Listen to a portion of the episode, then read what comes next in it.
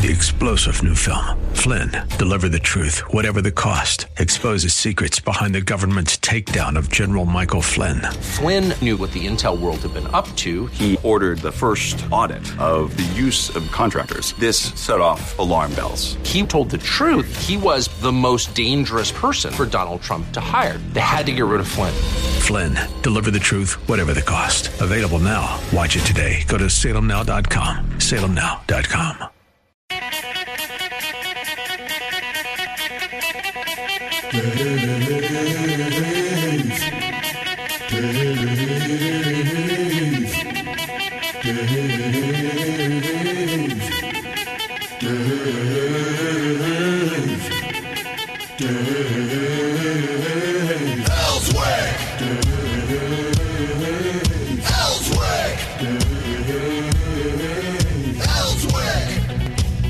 Flash, that's just coming in. Pelosi says, hey, we need to talk a little bit more about other things than climate change, CRT, and abortion if we want to pull off this election. You think?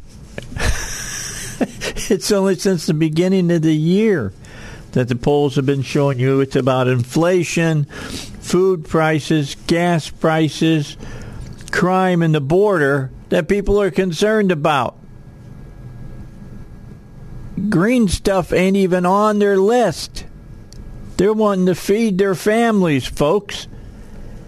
And Pelosi just figured it out. Well, it's time for her to to give up her uh, gavel. That's all I got to say.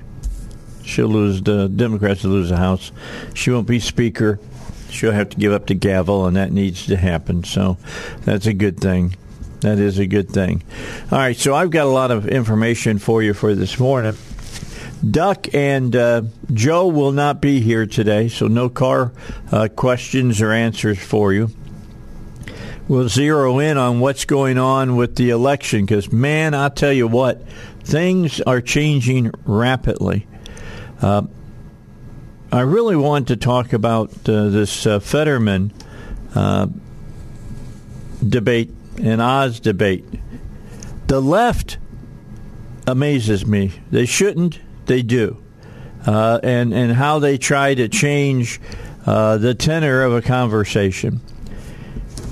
I don't know if any of you watched it or not. I I only watched about 25 minutes of it. That's all I needed to watch, and uh, as I watched it, it was painful to watch.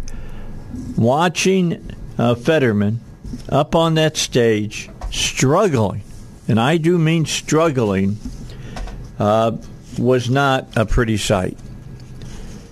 And anybody who watched that particular debate,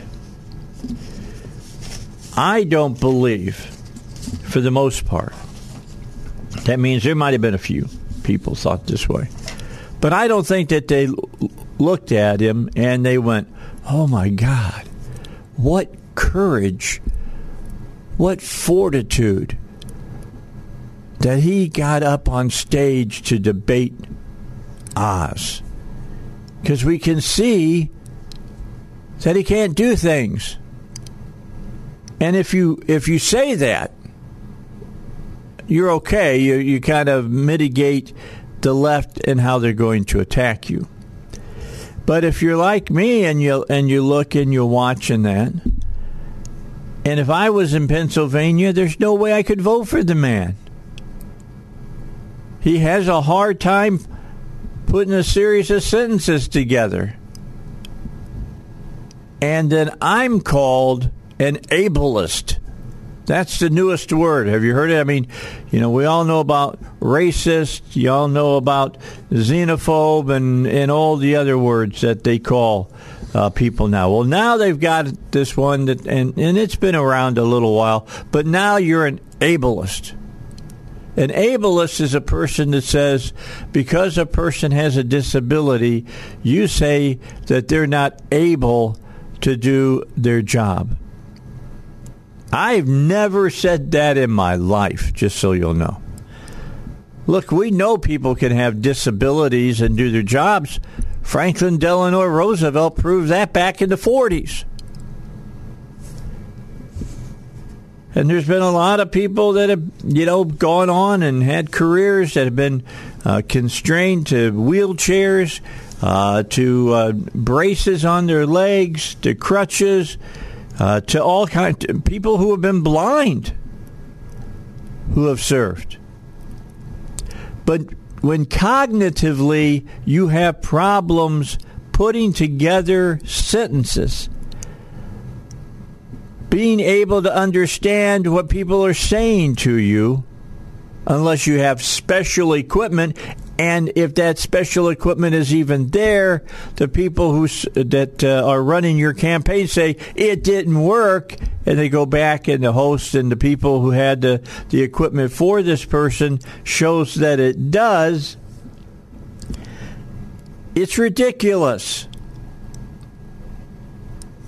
I mean, I I feel bad for Biden at times and that they keep putting him out in front of the people and he stumbles and he and he screws up. Let me the comedians don't even say anything about it. Saturday Night Live doesn't say anything. Let me take you back some years. When Chevy Chase was on Saturday Night Live, big time lib now. Uh, you got uh, Gerald Ford as president. And the way that uh, Chevy Chase would open up Saturday Night Live is he would, you know, fall down because he would be pretending like he was Gerald Ford, and Ford fell down a couple of times. He bumped his head a few times. I don't know how many of you who are listening remember this, but I will tell you this: if it had been if it had been uh, Oz that was showing these problems the Democrats would be on him like white on rice.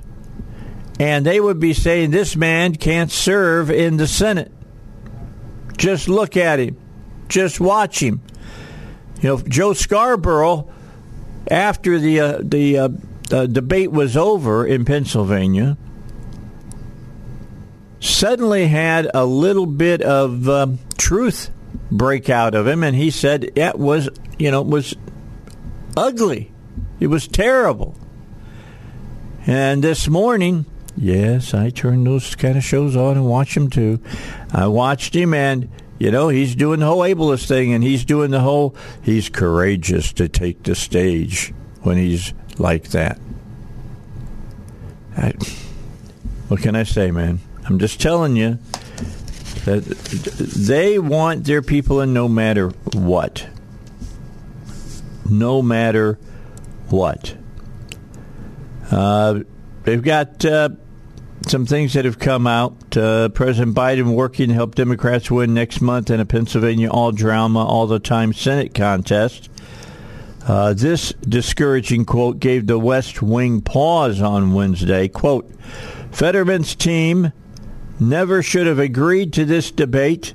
He still clearly has serious health issues unquote. Just one of the many downbeat assessments offered by Democratic operatives and nervous analysts referring to Tuesday night's debate between Democratic Senate contender Lieutenant Governor John Fetterman, who's still recovering from a stroke that he suffered five months ago, and Republican surgeon Oz, the TV savvy celebrity intent on a new career in Washington.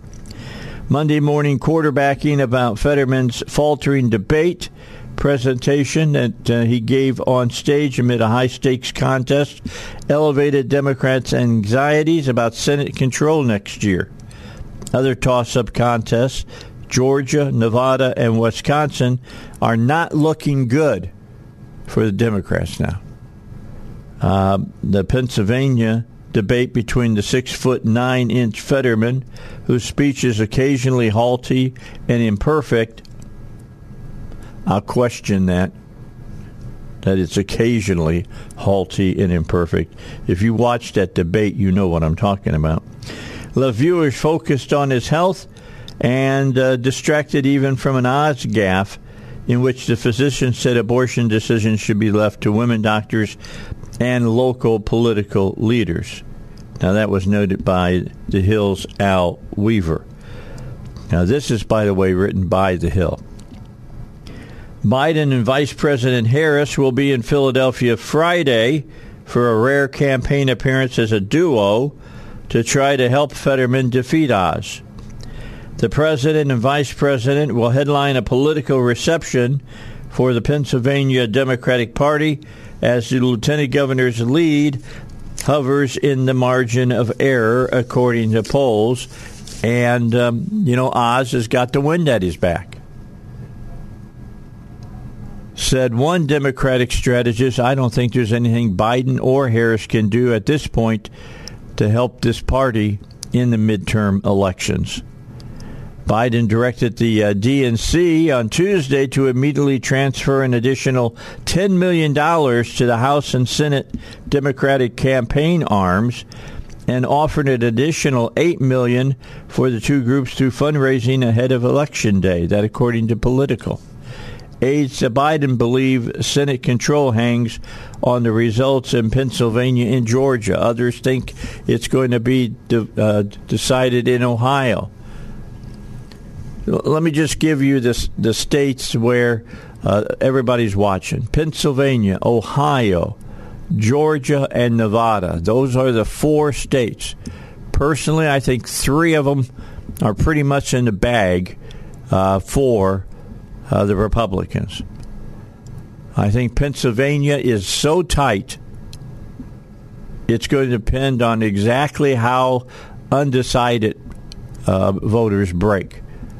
And after the uh, uh, the debate that happened on Monday night, uh, a, a, majority of the uh, independents are saying that they're worried about the cognitive ability of Fetterman. Even Patty Murray in Washington, 20 year senator, is in for the fight of her life. Tuesday uh, night, coming up here in uh, a couple of weeks. She knows it. They uh, where the money goes should tell you where they're worried about. An extra $10 million was poured into her cam- campaign by the uh, Democratic Party yesterday. Normally, she just shows up and wins. She was ahead of her challenger by nearly 20 points two months ago and now it's down to five. The momentum is going the Republicans' way right now. The Democrats know it. That's why Pelosi, you know, is freaking out now. And so she's suddenly having this epiphany that, uh, you know, hey, we're paying attention to the, uh, you know, to the inflation. We're paying attention to food prices and the gas prices and all that. We're paying attention to all that. Well, you wouldn't have known it until last night when she said it. Because until last night, she was saying the only thing Democrats were uh, concerned about, the president included, was abortion, basically. We need the House. We need the Senate. We want to codify abortion. That's what they kept saying over and over and over. And they forgot that about 50% of the women voters that are in this country are pro life. All right, 19 minutes after 6 here on the Dave Elswick Show. We got a lot to kind of talk about and digest here uh, on a uh, Thursday morning. And uh, we got plenty of time. Sometimes I don't have time to talk about stuff like this, you know, uh, about things that I'm reading and, and putting together and, and uh, shaking up in the bag and pouring out and looking at them. Uh, don't get a chance. I mean, we know what's going to happen here in Arkansas. The Republican Party is going to hold all the constitutional offices. They're going to ex- they're going to extend their lead uh, of having the most of one party in the House of uh, in the House. It'll be Republican, and we're going to add probably one, maybe even two uh, Republican senators. So it's a super majority, huge super majority now uh, for the legislature.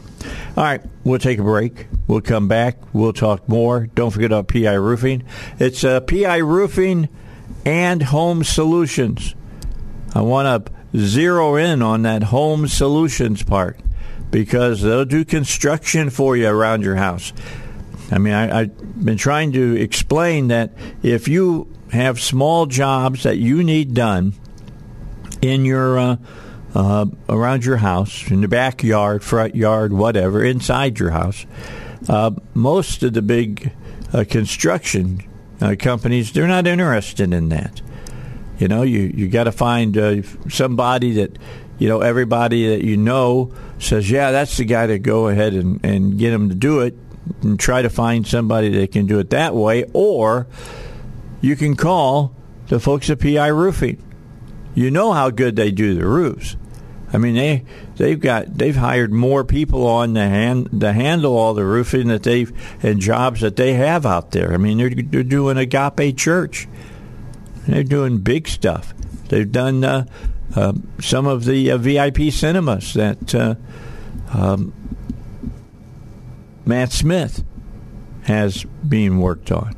They do a lot of work on, on, on commercial properties as well as residential properties. I had them come over Monday, tell me what they would it would take to get them to fix my deck. I'm supposed to be getting a, a written estimate here in the next couple of days.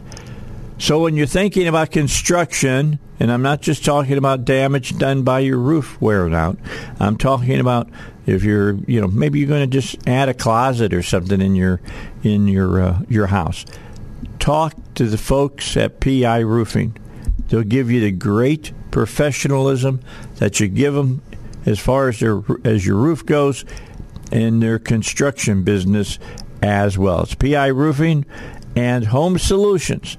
Give them a call, 501 707 3115, or visit them online, piroofing.com. So the Democrats are definitely starting to uh, panic. And they know that the writing on the wall is not good. Yesterday, I read that Hill uh, headline to you that they uh, basically uh, said that uh, the House is going to be turned red Pelosi is going to be turned out as Speaker, and uh, changes are coming to Washington, D.C. They're not ready to say that about the Senate yet. I think they should go ahead and say it. I think it's going to happen. Uh, Arizona, I believe, has tightened up com- completely, and you can expect that um, it's going to fall under the weight of uh, of a Republican onslaught. Kari Lake, I had a, a story here, who's running for governor uh, out there in Arizona. Something that I, I wanted to show you here. And uh, got all this paperwork. I'm going to have to start getting those little sticky things again and putting them on the edges of the pages and leave, leave uh, notes to myself. It's here, Dave. There's the place where it's at. Anyway, Kari Lake is 11 points up in the gubernatorial race now out in Arizona. That was about, she was at, a three point disadvantage not more than a few weeks ago. She's up by 11 now. And I think that that uh, bodes well uh, for uh, the folks that are, you know, running uh, against the uh, the Senate candidate out there. So we'll we'll keep an eye on that. Uh, don't forget, election night. I'll be on here with you from eight until uh, ten o'clock, but from uh, six o'clock until two in the morning, uh, Salem Radio Network will be giving you, you know, minute by minute, hour by hour.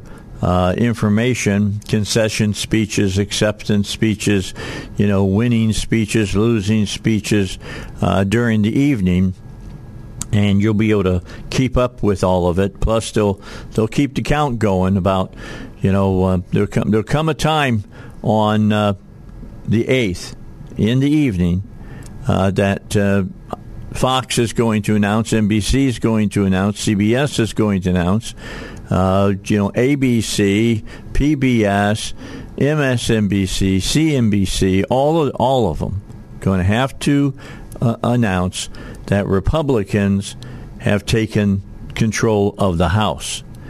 Uh, how big it will be, it's anybody's guess. I've said that it would be a gain of 45 seats. That's a big, big, big uh, step out by me. I'm going to tell you that right now.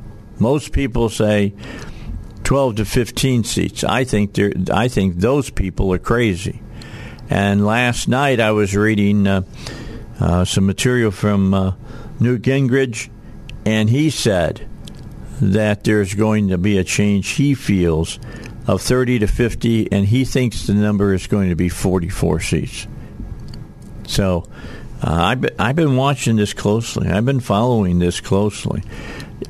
I don't see how you can have the kind of economy we have, a president that is uh, trying to destroy the fossil fuel industry, who's got food prices up by 13 to 15 percent year to year. That's uh, you know gas prices. He talks about look how they're down, look how great they are. You look year to year, they're way up, over a dollar more a gallon and he's ballyhooing, and the only way he's keeping that happening is by draining the strategic oil reserve, which I'll have more to say about a little later in the show. A warning from Saudi Arabia about that. All right, we got to get news. That's up next, and then uh, focus on the family on the Dave Elswick Show. Let's talk about Hillcrest Designer Jewelry. I love talking about them because my buddy Eric uh, Coleman, the owner, has you in mind. He wants to be your jeweler. He wants to be the guy who takes care of not only selling you something, something that you want, that you've come into his shop, that you've come in to look at the display cases. He's moved you around, or you can look for, you know, what it is that uh, you want to add to uh, your jewelry uh, collection.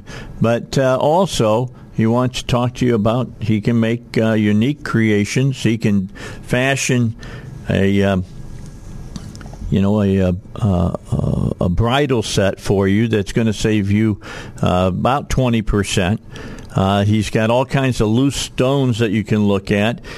And then uh, you can look at them and decide what kind of uh, setting that you want you know, for that engagement ring that you're going to give to that uh, special someone.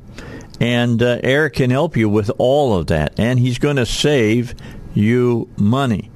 Uh, and he's going to make you uh, just immensely quality stuff, or uh, you'll you'll pick something out from another designer in his display case, and it's all uh, you know super uh, wonderful looking jewelry. If you need cleaning of your jewelry, he'll do that. If you need something fixed, he'll do that. He does it all, every bit of it, A to Z. He's got over 40 years of experience.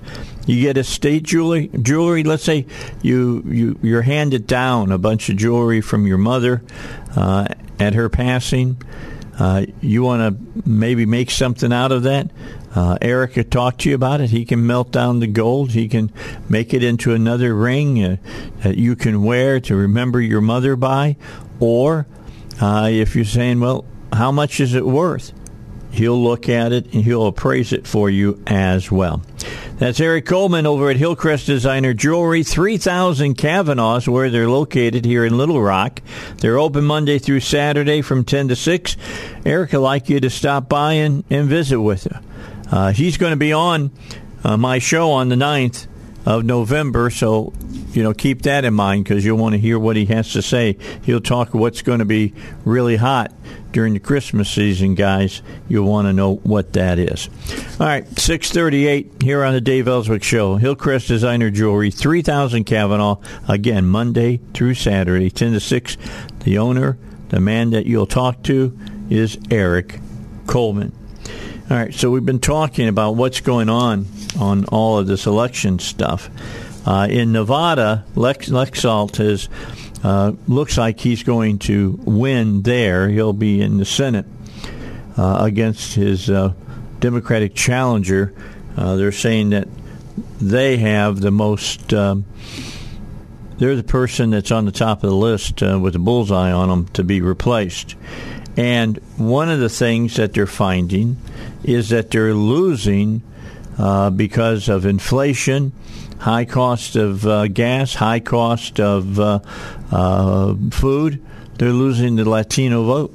They're moving uh, from you know supporting the Democrats to supporting the the Republicans, and there was a Republican or pardon me, a Democratic strategist who was talking about that, and he uh, said to his fellow Democrats as he was talking uh, about that particular race that they're losing the uh, the working class, the people who are you know making the beds, serving the food, parking the cars, and a lot of them are Latinos, and they're losing them.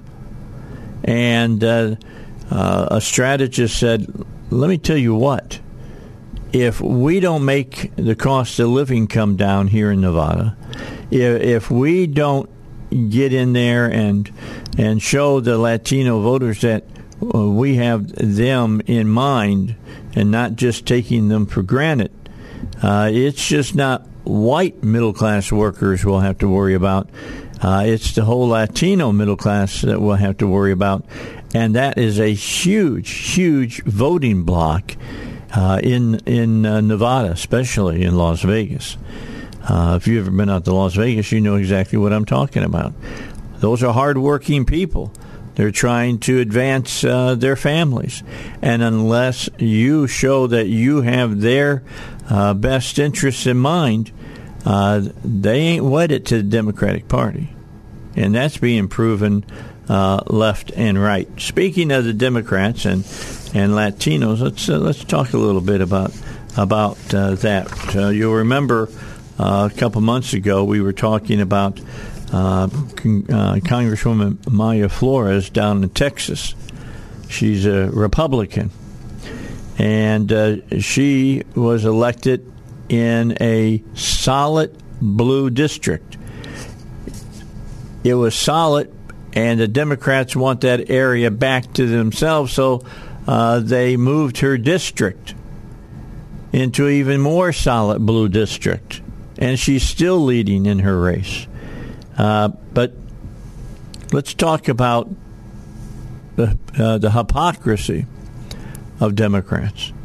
Uh, Town Hall, which is owned, by the way, by Salem, uh, who owns this radio station, uh, exclusively learned that the Congresswoman was prevented from joining the Congressional Hispanic Caucus, uh, the leading caucus for Latino members of Congress, because why? Only because she is a Republican and membership is only reserved for Democrats. Now, they started the uh, Congressional Hispanic Caucus 30, maybe 40 years ago, and it was a bipartisan issue. There was a split uh, about 20, 15, 20 years ago over Cuba. Republicans are very uh, pro helping the Cuban people and uh, for some reason, Hispanic caucus didn't want anything to do with them, and it split. Now, remember that Flores is the first uh, congresswoman or first member of Congress that was born in Mexico. Came over to the United States uh, the right way with her family and got uh, and became a citizen. She requested to join the CHC in early October and was rejected shortly thereafter because she is a Republican. In their bylaws now, the Congressional Hispanic Caucus says if you're a Republican, you cannot be in their caucus. Let's try to do that. I'll start a I'll start a caucus. I'll call it uh, the Caucasian Caucus or something. And we won't allow any Democrats to join it. Only if you're Republican. And watch the names that I'm called. Just you just see what names that I would be called. Same thing that's you know going on with a lot with uh, Fetterman. Fetterman, he's courageous. You know, he's out there uh, standing and saying, "Yes, I have a problem," and uh, "Yes, but I can still be senator." Uh, you let that be a Republican, and see how the media treats him. See if anybody says that. See what see what they say about him on the View, huh? Yeah, see, but that uh, that they're not the View; they're the blind. That's what they are. They're blinded uh, by their hatred of anything conservative. Uh, Anyway, Flores is not only first Mexican-born woman to serve in Congress, she also represents a district along the U.S.-Mexico border that is overwhelmingly Latino. The Washington Examiner reporting she is the first Mexican-born woman to be elected to Congress and the first Republican to win Texas's 34th congressional district in more than 100 years. Incredible. All right, quarter till seven here on the Dave Elswick Show. Let me tell you about ICU. Uh, I've been uh, ballyhooing about them for months and months now. Uh, they are my security team. They keep my house safe for myself and the, uh, of course, luscious Linda. So um, I'm going to highly recommend that you give them a call. Just give them a call and talk to Billy Mack and tell him that you want a security system. You don't want to pay an arm and a leg, but you want some really good, uh, you know, uh, you know, security system for your home, or call them out to your business. Ask them what they can do for your business. And they'll tell you about door and window sensors. They're going to tell you about indoor and outdoor cameras. They're going to explain to you about the motion detection that they have. And Billy Mack will uh, sit with you and talk to you, or one of his members of his staff, and tell you all about uh, the analytics and how that uh, leads to really true detection so that you know that it's a, a, person, an animal, a car, big you know gust of wind with leaves or something like that. You can do that for your house, you can do that for your business. On top of all of that, remember that ICU protection uh, takes care of uh, the Nuke 1 reactor and keeps it under protection and security, monitoring, alarm systems, and that uh, when you have ICU protection come out to your house and install all of this, they're not going to ask for a check for all the equipment. Most of the other places do. Three, four, five hundred dollars. Got to pay it up front. Now with ICU, you get that free. It's all yours. And uh, all you got to do is pay for the service. And the service is uh, lower than most everybody else. Uh, Billy Mack does it, and he does it right. Good Christian man. He just wants you to know, you know, he understands that he'll he's going to take it, uh, you know, in the shorts, so to speak, uh, for about four years while he recovers the cost of that equipment. But he's going to have you as a client, and he knows that you're going to stay with him. Call him and talk to him. 501 205 1333. 501 205 1333. That's ICU protection. All right, back with you. Here's what I'm talking about when you hear that people want to talk about ableism because of Fetterman. How about this to, to Dave? We shouldn't discriminate about anything, says uh, this guy. See, I have my glasses, so there's not a problem. Now, if, if you want to compare Fetterman with somebody who wears glasses, I wear glasses. Uh, unbelievable. Just unbelievable. Hey, Tim Hankey is on the line, wants to talk to me. Hey, Tim, how are you? I'm good, Dave. How are you doing? I'm do- I'm doing all right. I I can't do anything but laugh at the Democrats. Well, I got a good one. We got a new caucus in Congress. You know, we got the Congressional Black Caucus, right? Congressional Hispanic Caucus, yeah. the Green New Caucus. Well, uh, the most powerful caucus in Congress is going to be the one that Dianne Feinstein will be the chairperson. Fetterman will be the assistant chairperson, and they're going to be loaded up with dementia-ridden, uh, mentally handicapped caucus members. Yeah, well, I can tell you what, uh, you know, when I when's the last time you heard anything from Feinstein? It's been year, uh, it's been years now. they're just hiding her just like they hide the president, and it's a disgrace. I Yeah. mean, she served her country well as as well as she could. She needs to go. It, it's why do they? If her constituents are going to vote her in again, Oh, gosh, next they time, will. I guess. Absolutely. It doesn't make sense. Thank you, buddy. All right, appreciate your call. Yeah, he, you know, he's right.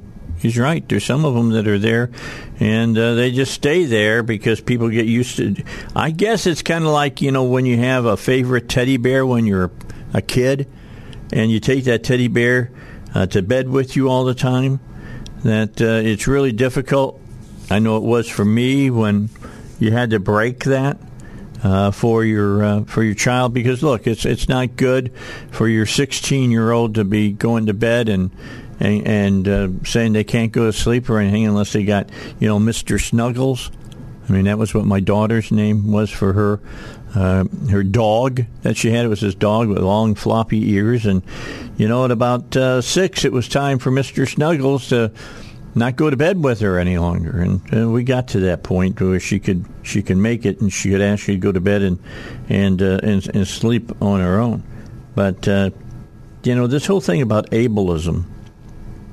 I mean, if we're going to talk about ableism, it's one thing to talk about somebody who can get up on a stage, whether it's in a wheelchair or on crutches or whatever and look out at the crowd and uh, hear uh, the questions that are that's being asked of them, and can uh, understand the questions that are being asked of them, and then give an answer that you can understand.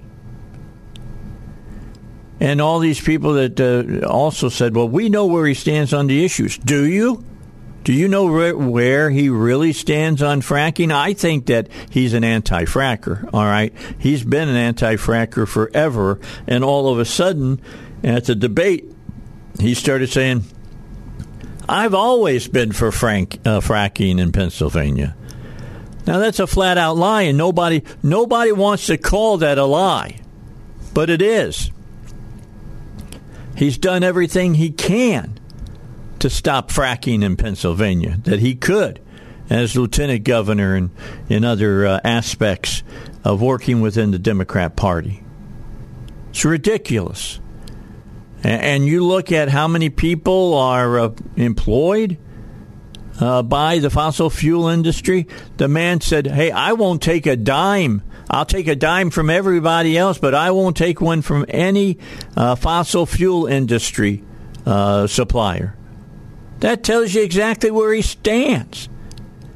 Now, I don't know if that means that Fetterman uh, is stupid or it means that the voters are just stupid. Or maybe it's both. It's incredible. Absolutely incredible. Have you been hearing the stories? Um, they're already starting to tell people in the Northeast because they still use a lot of heating oil that heating oil, uh, which is basically kind of diesel, I guess. I remember when I was a kid, uh, that's how we heated our house. The truck would show up, the guy would hook the hose across his shoulder, and he'd haul that hose and pull it with the nozzle on the end of it all the way back to the back of the house and unscrew the uh, top of uh, where he had to put the oil at, and then he'd fill up our tank and and then he'd stop and see my dad, and my dad would write him a check, and then he would leave, and that's how he would keeping the uh, the house warm. Well, they still do that a lot up in the Northeast, and if they have a if they have a normal winter this year, they're already talking about uh, typically to fill up one of those tanks was about fifty to seventy dollars. They're saying that. Uh, it's going to be somewhere around. Are you ready for this? For them, twenty-two to twenty-four hundred dollars a fill up just to stay warm during the winter time. Think about what that would do to your budget. I mean, we can look at it and say, well, what's the price of electricity? It's it's gone up uh, somewhere between ten and fifteen percent. And I know that I look at the, the electric bill every month. Uh, Linda shows it to me before she, uh, we pay it and I just want to get a, a, feel for what's going on. And I can tell you this: I will be very honest with you. It ticks me off, makes me mad. A lot of that's gone up because we don't f- use coal as much as we did. Well, we got to be sure, Dave, that we're not putting mercury in the air. They have tested the lakes around the uh, coal fired electric generating plants, and guess what? Mercury levels aren't there in any uh, kind of dimension that they're dangerous at all. Zip, zero, nada. But hey, look, you're in the left. You don't care about facts. I understand that. It's what you feel. We're killing Mother Earth. Go back and listen to another Jim Morrison song, okay? All right, out of time for this hour. Uh, next hour, come back a little bit for you for the next half hour that we'll talk about some other stories. Uh, we'll get to that guy that ran through that parade uh, in Wisconsin, was found guilty of first degree uh, murder yesterday and sent to prison, and he'll never get out or shouldn't get out. Let's hope that they don't. We'll talk about the mayoral race a little bit in New York and how somebody who's a, a, politician can stand during a debate and say, I don't understand why you're so worried about us not putting criminals in jail when they're, uh, you know, they got runaway crime all across the state. We'll talk about that as well. Got that going on here. How can you vote for the mayor when you look at the crime that's going on in Little Rock? That's a good question. We'll take that on in the last hour today. And we'll uh, also have Grover Norquist at 7, or pardon me, yes, 7.35. And uh, we're going to talk about if the uh, Republicans take uh, the House, uh, don't be betting on all those uh, 80,000 plus IRS agents getting jobs uh, coming up uh, here in America. More to talk about on the Dave Elswick Show.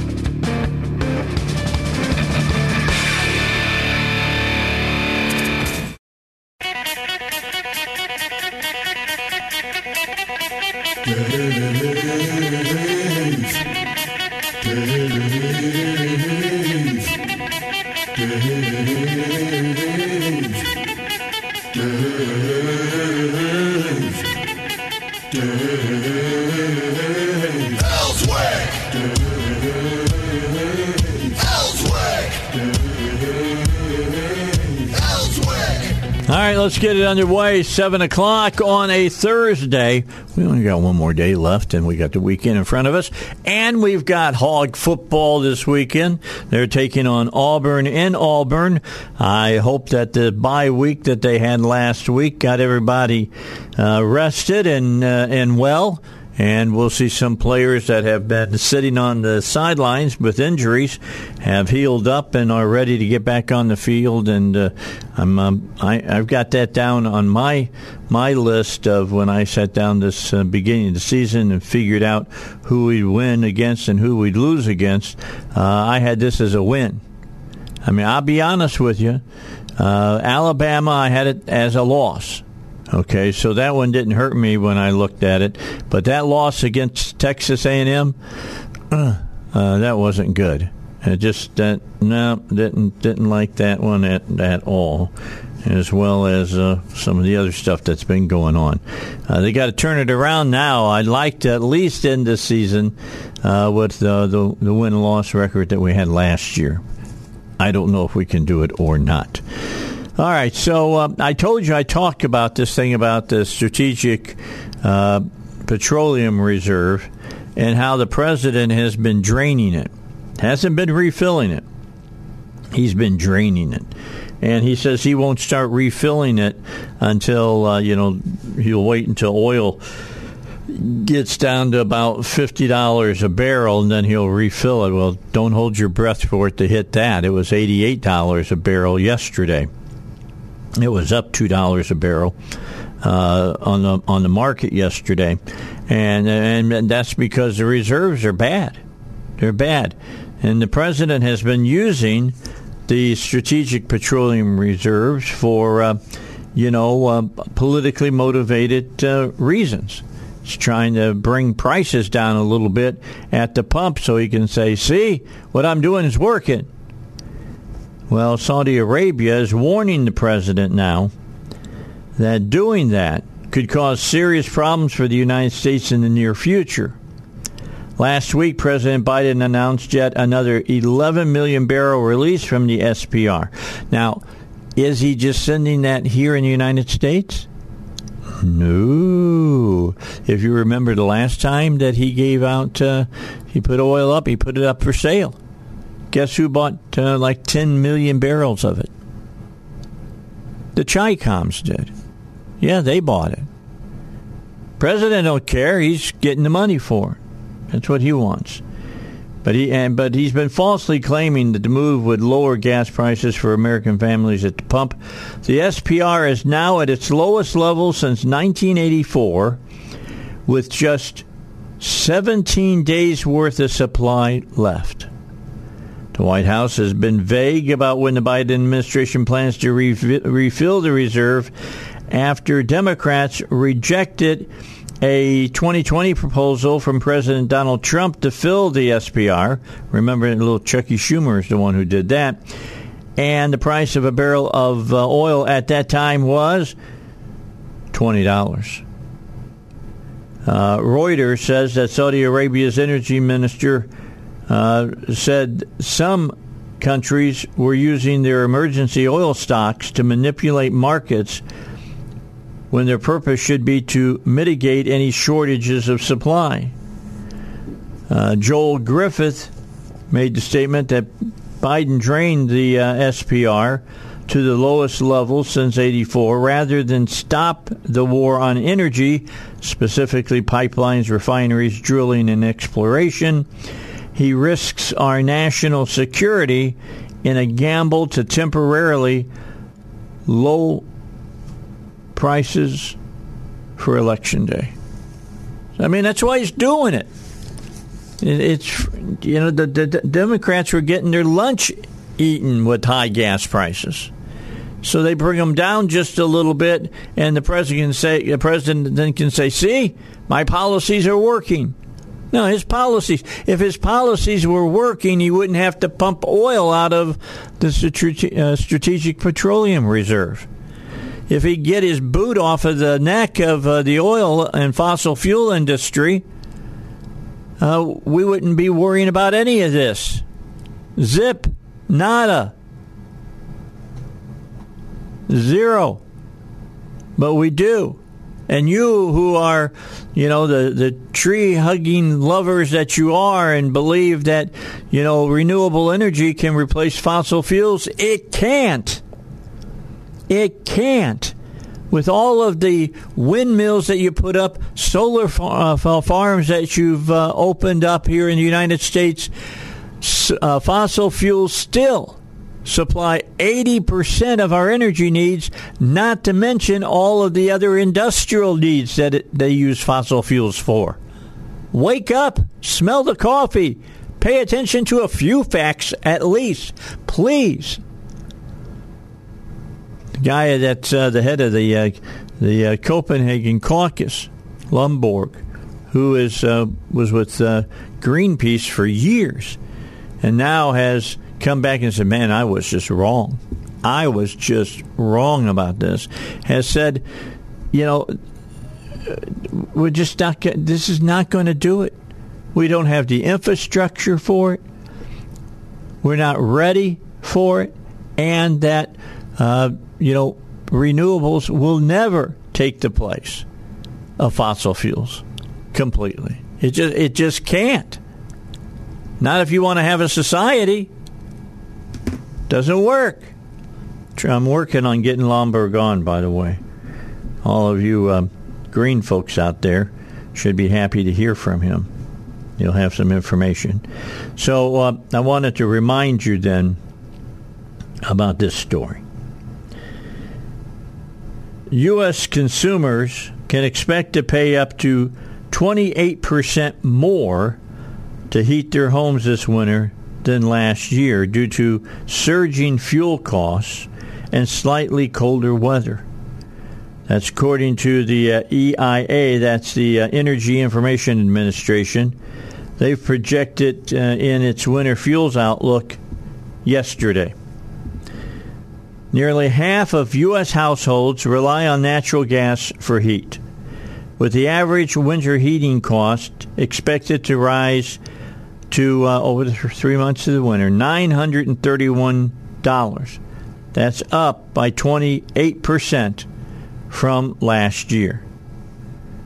instead of being able to go out and buy a, you know, maybe a, a some steaks or something, uh, now you're not going to be able to get them because you're going to be paying to heat your home. Or uh, we're going back to Jimmy Carter days, and everybody's going to be wearing sweaters. We all remember that, correct? Uh, the average cost to heat a home with gas last winter was $724, far cheaper than other major sources of heat. U.S. gas prices at the uh, Henry Hub uh, benchmark were up about 75% this year as soaring global prices feed demand for U.S. exports due to supply disruptions and sanctions linked, linked uh, to Russia.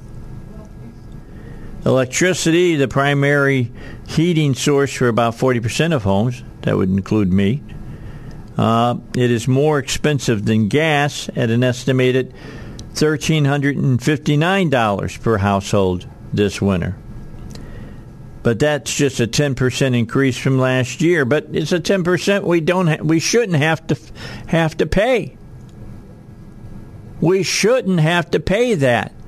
There's enough fossil fuels, enough, enough natural gas. If this president, as I keep telling, get his jackboot off the fossil fuel industry, that we shouldn't see any rise in the cost of getting our electricity. Less than uh, 12 million homes rely on heating oil or propane. That's about 9% of the roughly 130 million U.S. households. But those fuels will remain the most expensive sources uh, for uh, heating.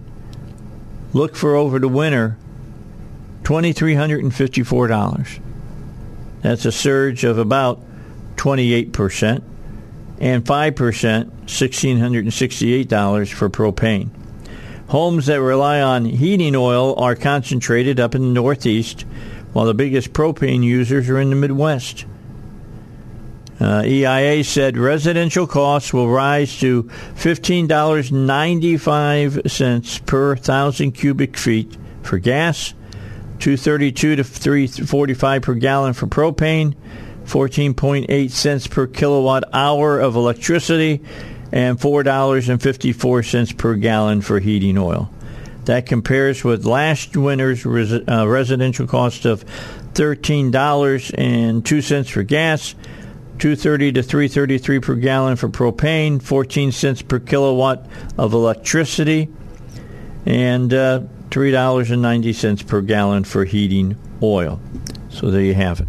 And if it happens to be a brutal winter, it will go up even higher. So keep it in mind. Uh, that's uh, what the, the future holds for us here in uh, in America. All right, get a first break in. Uh, then we will be back and uh, have some more things to talk about. I got more information for you. And uh, coming up at 7:35, Grover Norquist will be with us, and how the Republicans winning the House could stop the IRS from from uh, hiring those 85,000 additional agents. We'll talk about that here on the Dave Elswick Show. Don't forget about East End Towing, private property tows. Where does your vehicle go to? Who should you call?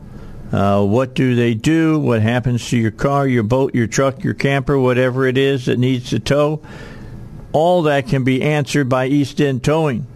Because no matter the situation, East End Towing can handle it, and they got all the answers. Look, they bought a brand new tow truck that can uh, hook up to a big old 18 wheeler and uh, tow it to wherever it needs to go. They they are prepared to handle anything. You call them at 501 888 8849. That's 501 888 8849, and uh, you'll be in touch with East End Towing. Back with you. Uh, catch up a little bit more on the news, uh, some stories you might have missed. Uh, Darrell Brooks has been found guilty for the parade massacre, that guy that drove through that parade in Wisconsin. And uh, you know what they say about uh, anybody who goes to court and they're their own lawyer, that they have a fool for a client? Uh, and uh, so he, he he took it, took it upon himself to do his own defense. Well, he lost yesterday. A jury found Darrell Brooks guilty of all six counts of first degree intentional homicide in connection with the uh, Waukesha, Wisconsin parade massacre. Uh, last November, Brooks plowed his car into a crowd during a Christmas parade, killing six people and injuring dozens of others. Uh, Brooks was convicted on all 76 counts that were leveled against him, uh, including first degree recklessly endangering safety, hit and run, bail jumping, and battery. Sentencing in the case uh, is going to occur at a later date. The court announced expect him to get life in prison. Unbelievable. That, that's just such an unbelievable story.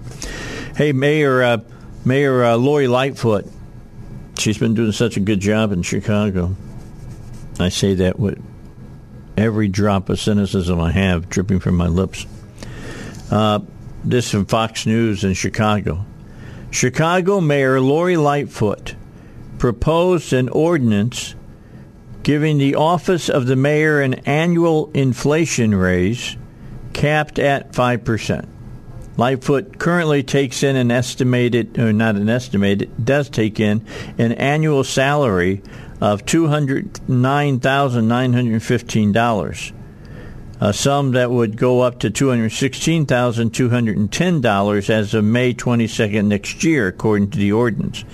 Well, that's not bad. I mean, the, uh, the school superintendent of Cabot is taking in close to $300,000, and she's a mayor of, you know, the third biggest city of the United States. Uh, the proposal would allow the mayor's salary to increase up to 5% each year with a stipulation that the mayor could opt out of the raise. How do you like that? Isn't that cool? They're going to give her the opportunity to say, no, I don't want it. So that then they don't have to pay it. But if she doesn't say she doesn't want it, they got to pony it up. Uh, the proposed raise comes as Lightfoot has faced a stream of heated criticism for handling of violent crime in her city, which has increased 37% compared to 2021. Hey, that seems to be the way it always goes, doesn't it? I mean, you get these people that are like in the top of companies and uh, they run companies into the ground at time I saw that happen with Citadel, a, a radio uh, company, and you had the head guy, uh, uh, that uh, was making you know millions of dollars, and he ran that company into the ground. He destroyed it. It, it was it was like he was uh, the pilot of the airplane, pushed forward on the stick and uh, dived it right from uh, you know fifteen thousand feet directly into into into the ground and uh, there weren't very many survivors except the pilot and the co-pilot came out of it really good got golden parachutes walked away with millions millions of dollars destroyed a company and still made millions of dollars and left the people that worked and and um, made everything happen uh, to fend for themselves and then you, you, you get same thing that happens uh, in other areas. You get uh, mayors that don't do their jobs and they want raises. You got school superintendents that get raises, and uh, the reading scores of the school continue to plummet, and uh, it makes no sense.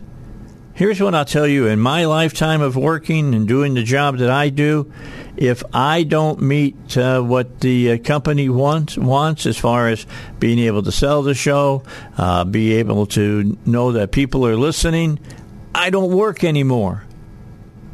I leave, and somebody else takes my place, and uh, it, it's just it's back ass words is what it is. Just say just say it out loud. Let's let's be honest about it. Justice Alito warned uh, on Tuesday. Uh, I didn't get to this story until today. I, I apologize. I should have got to it earlier. Said that that leak of the Supreme Court opinion that overturned Roe v. Wade, brought us Dobbs, endangered his life and the lives of his conservative colleagues on the bench. Now, it's it's been how long? Five, six months? And they can't find a leaker in the Supreme Court. It's not like they got thousands of people working at the Supreme Court. What's the holdup here? What's uh, what's the big deal that they can't find a leaker? Surely, that's something that should happen. If not, then maybe the sergeant of arms needs to be replaced. The unauthorized release of the opinion made the conservative justice, as he put it, quote, targets for assassination, unquote. Alito said during an event at the uh, Heritage Foundation that in the immediate aftermath of the Dobbs leak, multiple pro abortion activist groups held protests in front of the conservative justices' homes in the District of Columbia, Maryland, and Virginia for weeks sometimes resorting to intimidation tactics. He said that uh, never before, as a as a, uh, a justice, did he fear for his life that he did then, because what the left was doing was telling people, "Hey, if you can get rid of one of these guys, you can change this whole opinion." Let's not forget the guy that was uh, caught was going to assassinate Justice Kavanaugh. They were out there, and justices have been assassinated before. Woody Harrelson's dad, I don't know if you know this or not, shot a justice on the steps of uh, a courthouse in Austin, Texas, and killed him. The major media largely ignored the horrifying story uh, going on in uh, D.C. After the leak, but before the decision, a left wing man traveled from California to Washington, D.C. area with the stated intention of assassinating Supreme Court justices in order to try and prevent Dobbs and thus save Roe v. Wade. Left wing extremist Nicholas John Roske wrote his intentions online. I'm going to stop Roe v. Wade from being overturned. Whoever leaked that out uh, in the Supreme Court should never have another job working in a courthouse in America. Bottom line. All right, coming up, we got Bill O'Reilly, so we'll get to him, hear what he has to say, pay a few bills. You want to keep the lights on in my studio, and then uh, at eight thirty-five, Grover Norquist will join us from Washington D.C. And he says if we can get the Republicans into the House, we can get rid of 85,000 IRS agents that are supposed to be hired. We'll talk to him about that coming up next. Back with you, Dave Elswick Show, uh, bumper to bumper. Want you to remind you about them. Joe and Duck may not be here today, but the good folks at Bumper to Bumper do help make this show go round and round and stay on the air. So I want to remind you that if you go to any Bumper to Bumper certified service center, you will get a Bumper to Bumper uh, certified part got a two-year warranty or 24,000 miles, or if you use a uh, bumper-to-bumper credit card, it's three years or 36,000 miles. And uh, they're the best parts that you can get for your car, and they'll be put on in the proper way uh, by the folks at Bumper to Bumper. They do a great job for you, and uh, you will want to make sure that you go to that Bumper to Bumper Certified Service Center. Where are they located? Just Google them. You know, they're all over the area, and uh, uh, Google will direct you to the place that you need to go to. So uh, keep it up to date. Keep it, keep it, keep it right. Know that uh, folks at Bumper to Bumper will take good care uh, of of you. You want to make sure you know that. They take good care of you. And uh, I've been doing uh, bumper to bumper certified service centers uh, for over 20 years. I go to Joe's Garage, and I can tell you what, uh, it's just like Joe said. They don't work on cars; they fix cars, and and, and that's that's important. That's important. You don't just want to take a car somewhere where they're going to work on it. You want to take a car somewhere where they're going to fix it. All right, we're waiting on Grover Norquist to give us a call. He's supposed to ring us here at uh, 7:35, and we want to, you know, uh, get him on as soon as he calls. He wants to talk about uh, if the Republicans get control of the House, how they can stop that uh, influx of like 85,000 new IRS agents. I mean, we talked about this a little bit yesterday uh, when we talked to uh, Congressman uh, Bruce Westerman from the 4th District, and uh, he was talking about how they felt that they could stop that as well. They were wanting to spend the money on uh, a new computer system for the IRS. Uh, that uh, their computer system is, uh, you know, 1970s, and they want to get them up to date as far as their computers go. I mean, 19, 1970, that, that, is that before Compaq? I'm not even sure. I mean, I can imagine if somebody's sitting down in front of a Compaq trying to do uh, some of the work that they need to do today. Analysts this uh, morning uh, await the government's report on the gross domestic product uh, in the third quarter. We haven't seen it yet. It should come out here within the next half hour. Uh, you know, we, we saw during the first two quarters of this year uh, a contraction, uh, but those they're saying that we should see a little bit of growth this quarter. If they don't, then hang on. It's going to get really bumpy. Uh, the favorable numbers may be timely ahead of the midterms, but economists are warning that the report could be a one hit wonder that overstates momentum in the U.S. economy that is slowing. That's a story from CNN. Amid high prices, rising mortgage rates, and downbeat forecasts of higher unemployment and recession, uh, most Americans haven't noticed anything about uh, uh, the economy other than they're just paying more at the store. That's how the economy, you know, rolls out for people. It's how much you're you're paying for your groceries, how much you're paying for your gas, how much pay, you're paying for heating you know bills, uh, or in some parts of the country still an air conditioning bill. You know how much are are you paying for everything, your gas and all the rest? Know that uh, that is a, uh, a big that's the big way that people figure out whether the economy is good or it's bad. Uh, and then you got to figure that they're going to be asking this question: Is the economy out of the woods, or is that recession still looming right there on the horizon? Joseph Lavorgna, chief economist uh, at a securities company, uh, made this statement. He wrote in a recent note to clients reported by the uh, Washington Post.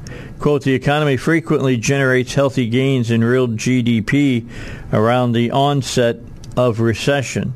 Indeed, this has happened in four uh, in uh, out of the last six downturns. So you get a you get a little push, and then the bottom falls out. So keep that in mind. Uh, Biden says he wants to help uh, us uh, by uh, forcing the elimination of billions of dollars a year in junk fees charged by businesses for goods and services including uh, bank overdrafts, airline and hotel booking fees, and cable selections. Uh, he said such hidden fees are too high and are unfair to consumers. the independent government uh, arm tracking the project, the uh, Consumer Financial Protection Bureau, is under fire in the courts and has been a long running target for criticism among big banks and, uh, of course, us conservatives in Congress. Uh, economists have examined various uh, GOP proposals aimed at taming inflation, but few believe Republican ideas to cut taxes would help. Conservatives have told voters, voters they want to reduce government spending and make permanent parts of the 2017 Republican tax reductions that are set to expire over the next three years, including incentives for corporate investment and lower taxes for individual uh, filers. They want to repeal corporate tax increases enacted in August while also gutting new enforcement funding for the IRS, and that's where that 85,000 new IRS agents come from. Let's go ahead and get a, uh, a quick uh, break here, and uh, I'll make a phone call, and we'll see where, where uh, uh, Norquist is at, and uh, see if Grover's going to join us or not here on the Dave Elswick Show. Let me read again what I just finished up telling you. What the Republicans are looking to do if they take the House. Uh, they want to, um, you know, make uh, the the Trump tax uh, cuts uh, permanent. Uh, that they're set to expire over the next three years, including incentives for corporate investment, lower taxes for individual f- filers. They want to repeal corporate tax increases enacted in August, while also, and this is the part that I want to talk to Grover Norquist about, gutting new enforcement funding for the IRS. And uh, hey, Grover, how are you? Thanks for being with us. If it has anything to do with taxes, I know you're the guy to talk to. Well, thank you. Look forward to chatting with you on this. And yes, the $80 billion that the Democrats voted uh, to give the IRS without any improvement in the IRS's uh, problematic behavior over the last several years uh, was a real signal to the IRS that it's okay to shut down the Tea Party movement by not letting them incorporate, which they did. It's okay to take individuals' private uh, tax returns and hand them to left-wing groups so they can attack them, which the IRS did, uh, and which the IRS has refused to cooperate with Republicans in Congress to find out what happened, to report to the American people what happened. That all changes with a, with a Republican Congress. The Republican Congress is unlikely to give the IRS a penny more until they tell you, so who stole the IRS data from Americans and handed it to a left-wing group, and when were they fired, okay? And who made the decisions to go after um, the Tea Party movement and shut it down, and who gave those orders, and when were they fired?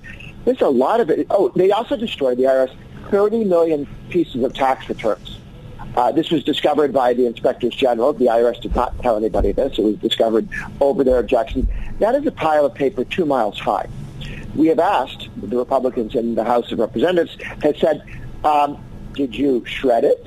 did right. you bury it? Did you burn it? How do you get rid of a stack of papers two mile high? And why would you do it? Because, of course, the IRS gets rather testy with you if you tell them you can't find a piece of paper anymore because you destroyed it. Um, and the IRS's position was, we can't tell you, it would make us look bad.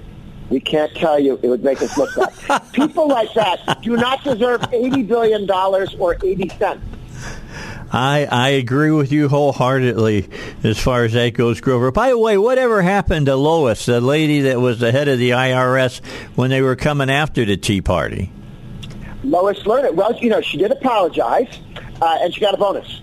and she went off to go be rich and famous. I mean, the, the woman should be in prison. I mean, yes. what she did in denying people their constitutional rights to organize, because if you can't incorporate, you can't set up a little bank account, you can't pay somebody part-time to do your Tea Party movement. The Tea Party structure was destroyed by the IRS. This was a political decision by the most political agency we have in the country. It's not the FBI, it's the IRS, and they go after people that the politicians don't like. I served on the Commission to Restructure the IRS. That's what they call it. This is under Bill Clinton. He appointed some people. I was appointed by Republicans in the House and Senate. Um, and we had meetings. That we met with the head of the IRS, and I said, Uh, I've talked to my right of center friends. The Heritage Foundation is being audited by you guys. The NRA is being audited. Citizens Government, whole series of conservative groups being audited for no particular reason. Uh, and uh, when I talk to my left of center friends, none of them are being audited. Why are you doing this? Mm-hmm. Oh, we have this nonpartisan way of doing it. this little algorithm, which does. I said that's great. I'd love to look at it. Well, let's make a copy for all of us. Oh, it's a secret. You'll have to trust us. You'll have to trust us. Yeah. And then and then the Democrat who co-chaired it, Kerrey, Senator Kerrey out of uh, Nebraska, he said, "Oh, I think we've exhausted this question. we had to move on." You know, that was yeah. It's it's incredible. It's secret. You, if you're a member of a uh, uh, of a congressional commission, it's so secret you can't even know about it. That's ridiculous. Yes, and it, look, the Democrats have gotten pretty uh, tough in demanding that people answer their subpoenas, with threatening to send some people to jail and so on. That's something that wasn't really done in the past. I think they made a mistake because having announced that in you know investigations about political stuff, when somebody doesn't want to talk or doesn't want to come and testify, um, you actually go after them and threaten to put them in prison. I think we could get the IRS to show up uh, if the Republicans are as serious about saying, when we send you a subpoena and tell you to bring us paper, you'd better bring it. Um, and you, and by the way, you know, they tell normal citizens if you don't have a piece of paper uh, and you were told, even in the newspapers, that somebody might want to see it someday, that that's, it's assumed you destroyed it and it's assumed you broke the law. That same rule has got to apply for government people. They knew perfectly well everybody wanted this information, and somehow two miles of paperwork straight up. That's incredible. I mean, really is that is incredible. I that's you're the first person I've heard this from. Oh, this is all this. This we found this out by going through reports from the inspectors general saying, "Here's what we found when we were looking at the IRS." The establishment press doesn't want to talk about it. I mean, it's in writing. It's, it's, it's a government report, um, and the Republicans uh, in the House have said, then the Senate said, we really want to see this, and they've told them because they're in the minority um, and can't get a subpoena. Uh, it, it would be it would make us look bad. I mean, literally, that's the, the, the phrase. I can't tell you this would make us look bad. I, I wish I'd had that argument when my parents would ask me questions, you know, uh, when I was a kid. I, I tell you, but Dad, you know, it makes me look bad, so I don't think so. Yeah, yeah, it looks bad on me, Dad. I'm just not going to answer that question. yeah, I know the what is just broken. I have no idea what happened. Yeah, I know what would happen if I had answered my father that way. I definitely know what would have happened. So Look, we're we're two weeks away, less than two weeks now from the election. It it looks like things are breaking Republicans' way. People are finally putting two and two together, and it's equaling out to four. Although some people in Pennsylvania, even after watching that debacle the other night with Fetterman, still say, you know, he can serve, and if you don't believe it, uh, you will, you know, let's talk about ableism. You know, it's just it's it's crazy, but I feel like Newt Gingrich. Newt, I read an article from him. He thinks that we're going to gain anywhere uh, between 30 and 50 seats. He settled on 44. A couple of months ago, I said I thought we'd win 45. It's going to be, I think it's going to be a red night, big time red night. Well, it looks like it, and it looks like it for a series of reasons. One, they're the public polls that you see, and they're moving in, in the right direction for Republicans to do better and better. You also see the Democrats, in some of these cases, taking money out of D plus six or seven you know, in a, in a district that, that, that, tends to go for Democrat plus six or seven, they're taking the money away from helping them and putting it into D plus six, 13 districts, meaning they've given up on districts they should have owned, mm-hmm. and they're putting the money into a D plus 13 district, which that should be bulletproof, right? Right. but they need more money for D plus 13. Well, if they're playing defense on overwhelmingly D districts, districts Trump lost by 10, 12 percent, you know, uh, states where we have a Senate candidate or a governor candidate, but I mean Trump lost New York by 20 plus percent points. The Republican up there could end up running, winning the governorship. So to surge, and it, it's it's one thing if Republicans see it, maybe they're But the Democrats see it, and they're putting their money, their advertising money, they're making decisions, not just talking to friends, you know, I think we're in trouble. They are making investment decisions with their money that tell you how they see what you and Speaker Gingrich see, which is this is a bigger red wave than people had expected. Uh, and remember, when we've won 50 seats, 60 seats in the past, it was under, under, under 94 and then 2010. That was because the Republicans were way down. They'd lost all sorts of seats yeah. that they should never have lost in previous races because there was a blue wave against them. We're now looking at an almost 50-50 Congress. Republicans are down five uh, votes, and that's all due to redistricting by the Democrats. Uh, gerrymandering. Everyone likes to talk about gerrymandering as if it was something the Republicans did. You know, it's what kept the South Democrat for 30 years beyond when it should have, mm-hmm. uh, and, and other states in terms of moving. Arkansas and West Virginia only became Republican at the state legislative level within the last 10 years. Yeah, 2010. We're crying out. Yeah. Uh, so this, it, it, as that fades, uh, and then, you know, when, when you, when we have this election, Ohio and North Carolina were gerrymandered by uh, judges. And judges in North Carolina, the two Democrats will probably lose their election this time out uh, because finally they're putting uh, a party affiliation with you when you run for office. Judges can pretend to be moderates or reasonable or conservative if there's no party affiliation and they just say, oh, that's me. I'm a, I'm a moderate, reasonable person. But if you have to run as an R or a D, first of all, in the primary, uh, a real Republican can defeat a fake Democrat Republican.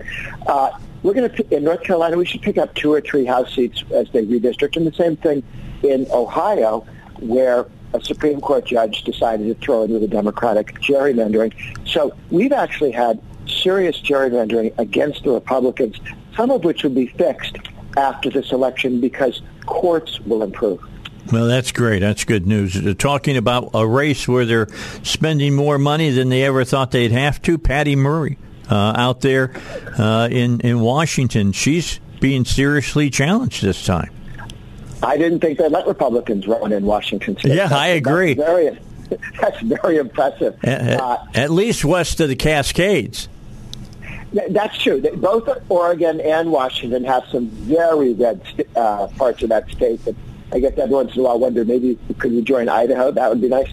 Um, but remember, Washington is one of those states that has no income tax. This is a very interesting thing. Even liberal states, the legislatures can't pass an income tax in that uh, state. Uh, before I moved to the United States, I grew up in Massachusetts, and there they have a single rate flat rate tax, five percent, and the left keeps trying to raise it. They can't because the people of Massachusetts, even though they tend to be overwhelmingly Democrat, they're not they're not crazy, not with their own right. money. They, they, they want to raise federal taxes, but they don't want to raise Massachusetts taxes on them. Um, so I think as you look at this race, watch I mean, the governor's races are breaking for Republicans. There mm-hmm. an endangered incumbent Republican out there. Uh, the Republican the Senate races are, are increasingly moving towards the Republicans, uh, and and the House races are doing the same thing. When Biden faces a Republican House and Senate, it's going to look a lot like when Bill Clinton lost the House and the Senate in 94, 1994, and when Obama lost the House and most of the Senate in 2010, they had to sacrifice, in the case of Obama, $2 trillion that they were planning to spend. They had to give that back to the American people, $2 trillion. Over the decade, they spent $2 trillion less than they planned to because the Republicans said, you want your debt ceiling increase? We agree, got to increase the debt ceiling, all that sort of thing. But we're not doing it until you bring $2 trillion of spending and give it up. All right. He did. He did. Grover Norquist, thank you so much. And then Bill Clinton took he took uh, he took credit for all of the things that we did. All right, we'll take a break. We appreciate you, Grover. Have a great day there in Washington D.C. I'm Dave Elswick. News is next.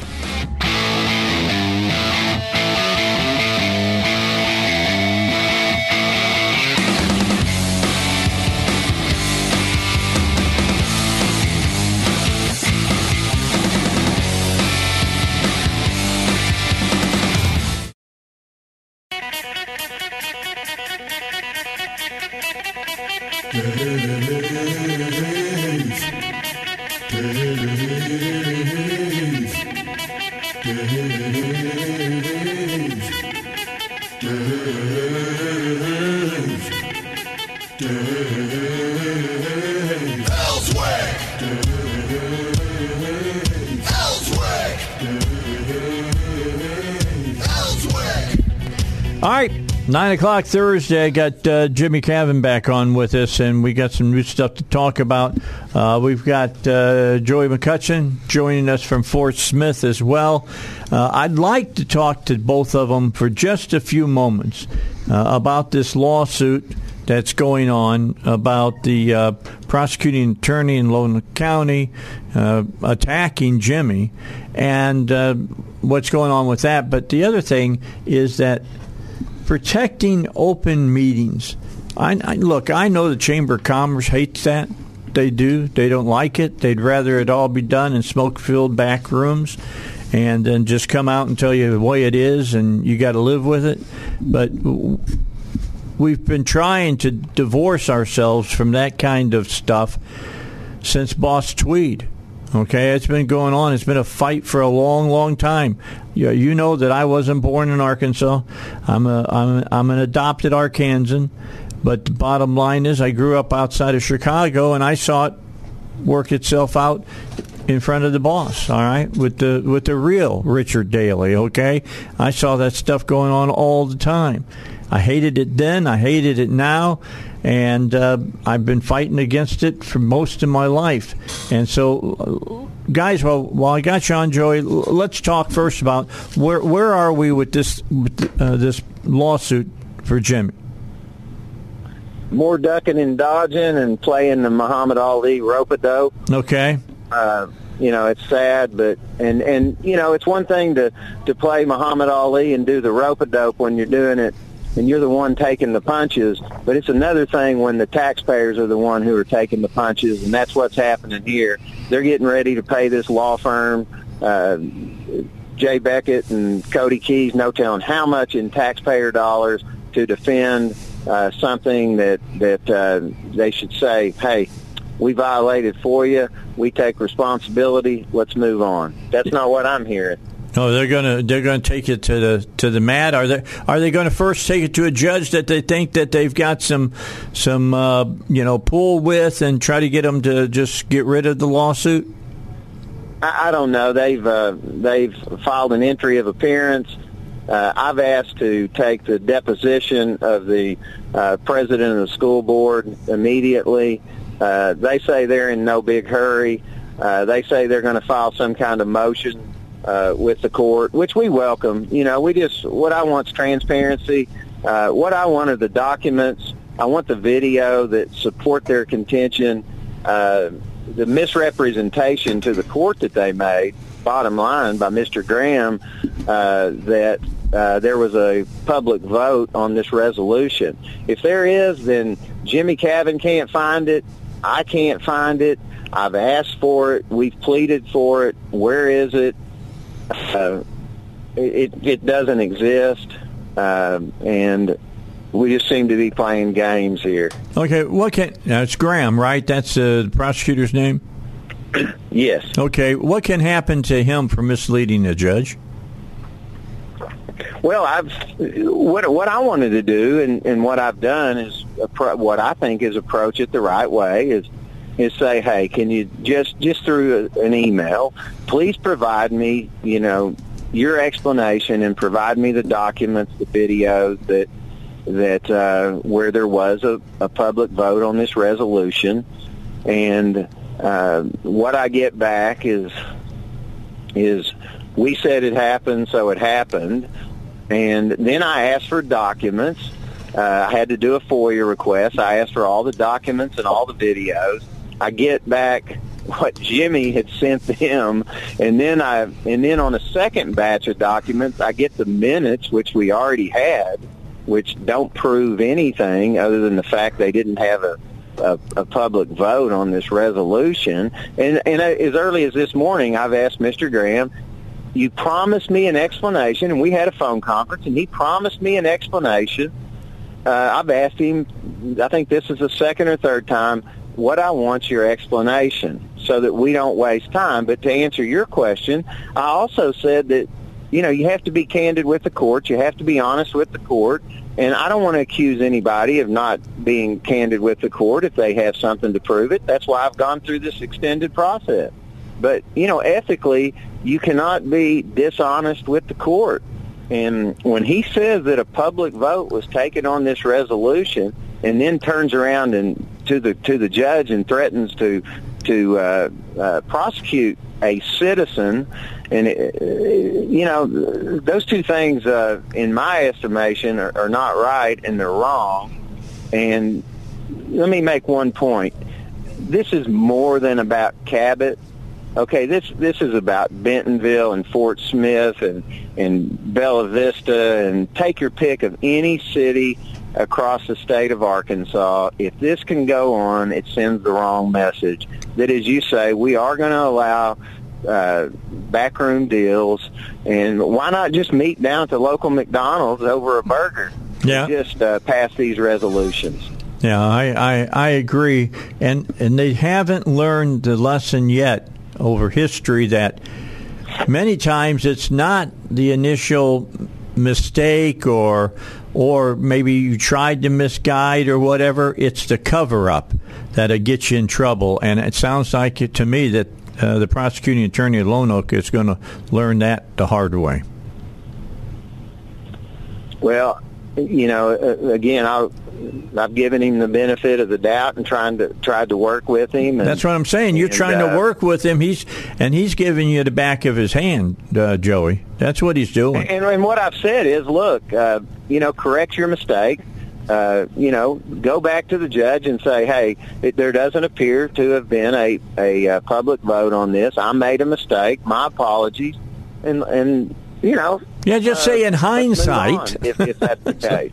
That's all you got to just say in hindsight, and the judge can say, "Yeah, you're hind, and and you- you're right, you're a hind." But that's the bottom line is that we can move on. But if you keep covering it up, it's going to get bigger and it's going to get uglier. It's just the way it always works.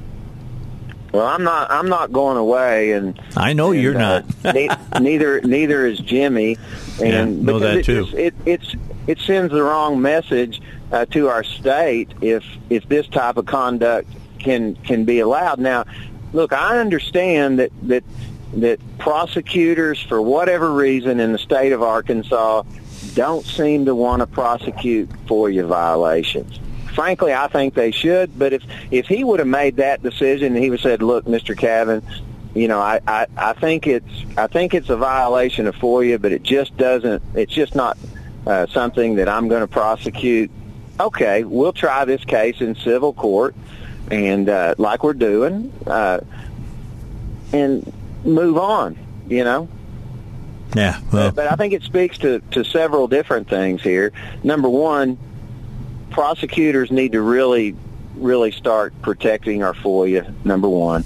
Number two, uh, you know, we need to look at these law firms that are billing thousands upon thousands of dollars defending these claims, writing these motions. Um, and they've got a general counsel at Cabot. Well, is she not competent enough to, to file a response? What are they paying her to do? That's my question. Why are we wasting taxpayer dollars on an independent law firm to come in and and uh, and, and and save the day? yeah, because her calendar is just so full every day, she just doesn't have time. You know. Yeah. And, and meanwhile, who, who's the loser in terms of transparency? The taxpayer. is. That's Who's- exactly who's right. The loser in terms of big time dollars, the taxpayers. That's why this legislative session, Robert Steinbuch, myself, and others are going to call on the legislature to put teeth in our FOIA law, to hold to hold the superintendent personally accountable if he wants to if he wants to play these these uh, we violate FOIA, and we're going to try this thing till the cows come home. Then let him pay for the lawyers. Yeah. Get ready. Municipal League and all of them be lining up against you, Joey. You know that. because with it with it, the salary that he has, he can sure afford to do it. I got you. I understand. okay, so right now we're treading water on the lawsuit, is what you're telling me. We are. We. I've. I've asked again. I've asked for uh, a deposition. They haven't even filed an answer yet. They've only filed an entry of appearance, uh, claiming that we somehow misrepresented the facts of the case, which we'll, we'll see. Uh, we'll, we'll see at the end of the day. But but I think uh, what's going on here is is they probably don't. I've, I I would like a hearing this week. Uh, they don't want a hearing this week. We haven't really asked for a hearing this week. Uh, they don't want a hearing this week because they got a school board election show coming up, and they'd just like this thing to just kind of be swept under the carpet, and probably until after that school board meet, uh, election yeah. is decided. I can I can imagine that. Okay, I'm going to take a break. When we come back, Joey, stay with us. I want to talk about why open meetings are so important. Why having this stuff happen out in public view is so important, and we've got to hold elected officials uh, and and those that aren't even elected hold their feet to the fire to make sure they do it.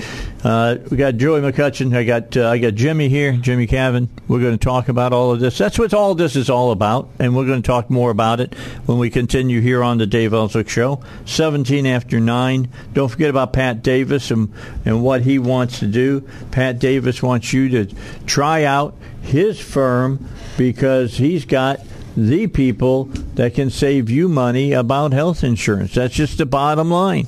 You know, he's got himself, his son, his son in law, and they're all there to treat you better. They custom build your health plan with what's important for you. No government controlled subsidies needed that are crazy, and ultimately they're going to have to go away because they just, it, it, it is not sustainable. Uh, private health plans that pay you to go to the doctor did you hear that? Pay you to go to the doctor and are available all year round. The middlemen just rob people. They're there to sweep up the money and put it in their back pockets. And uh, here's what we're talking about there. The folks from uh, Pat Davis, your health plan man, will tell you your Blue Cross, Ambetter, United Healthcare, etc., are billed $100,000 for a procedure that only costs $10,000. You pay the deductible, and extra out of your pocket, and you get ripped off. That's just the bottom line of it. It happens every day. $500 cash pay procedures get billed at times up to $10,000 and more, and you pay thousands that aren't necessary. So give the folks at your health plan man team a chance to see how they can help you and how to stop getting ripped off by the healthcare system. Call or text them now at 501 605 6935. That's 501 650 6935 or visit them online, yourhealthplanman.com. Well, Jimmie, you've been sitting here quietly. Oh yeah, being quiet, and and now that we've gotten past talking about the lawsuit, let's talk about this whole concept. Something that here in Arkansas, I mean, we got a FOIA law in Arkansas that is bar none, probably better than just about any other place in the United States, and it's to make sure of for transparency. The the people who are paying millions upon millions of dollars a year in a state uh, dealing uh, with a multitude, uh, a myriad of things, should uh, be able to know that that money is being spent wisely or decisions are being made wisely. And that's why it's so important to have open meetings. Why don't you talk about that a little bit? Well, I, I think the and that's what Joey had mentioned that this lawsuit is so important because it's not just it's not about Cabot in the sense that, and that it's about open meetings across the state. And using Cabot as the example, um, the a school board can pay the superintendent whatever they want to pay. That's they make that decision. But to do it where the public doesn't know it is where the problem comes in. They can pay Tony Thurman whatever they want. Okay, mm-hmm. uh, they can pay uh, uh, Deborah Brooks Jones in Bentonville whatever they want. They can uh, pay the uh, Jerry Cleveland Springdale whatever they want, but they need to do it where the people know what they're doing, and they haven't been doing that. And the example is Tony Thurman got over thirty thousand dollars last year in bonuses, but the public didn't know it uh, he was getting twelve thousand dollars a year car allowance, but the public didn't know it.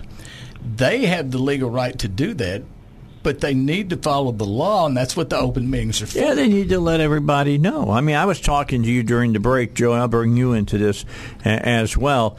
I was mentioning that uh, Mayor Lightfoot in Chicago is asking for a 5% increase in salary.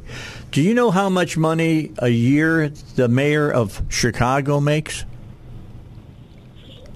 No, I don't. I don't know how much she makes. Two hundred and nine thousand dollars. Interesting. She makes less than the uh, superintendent of Cabot uh, Schools.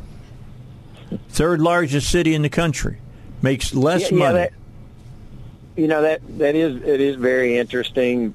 You know, one of the things that what we see a lot of in terms of open meetings is uh, the different bodies will they'll they'll do all the sausage making you know in in in private discussions uh and we don't get to see the reason why.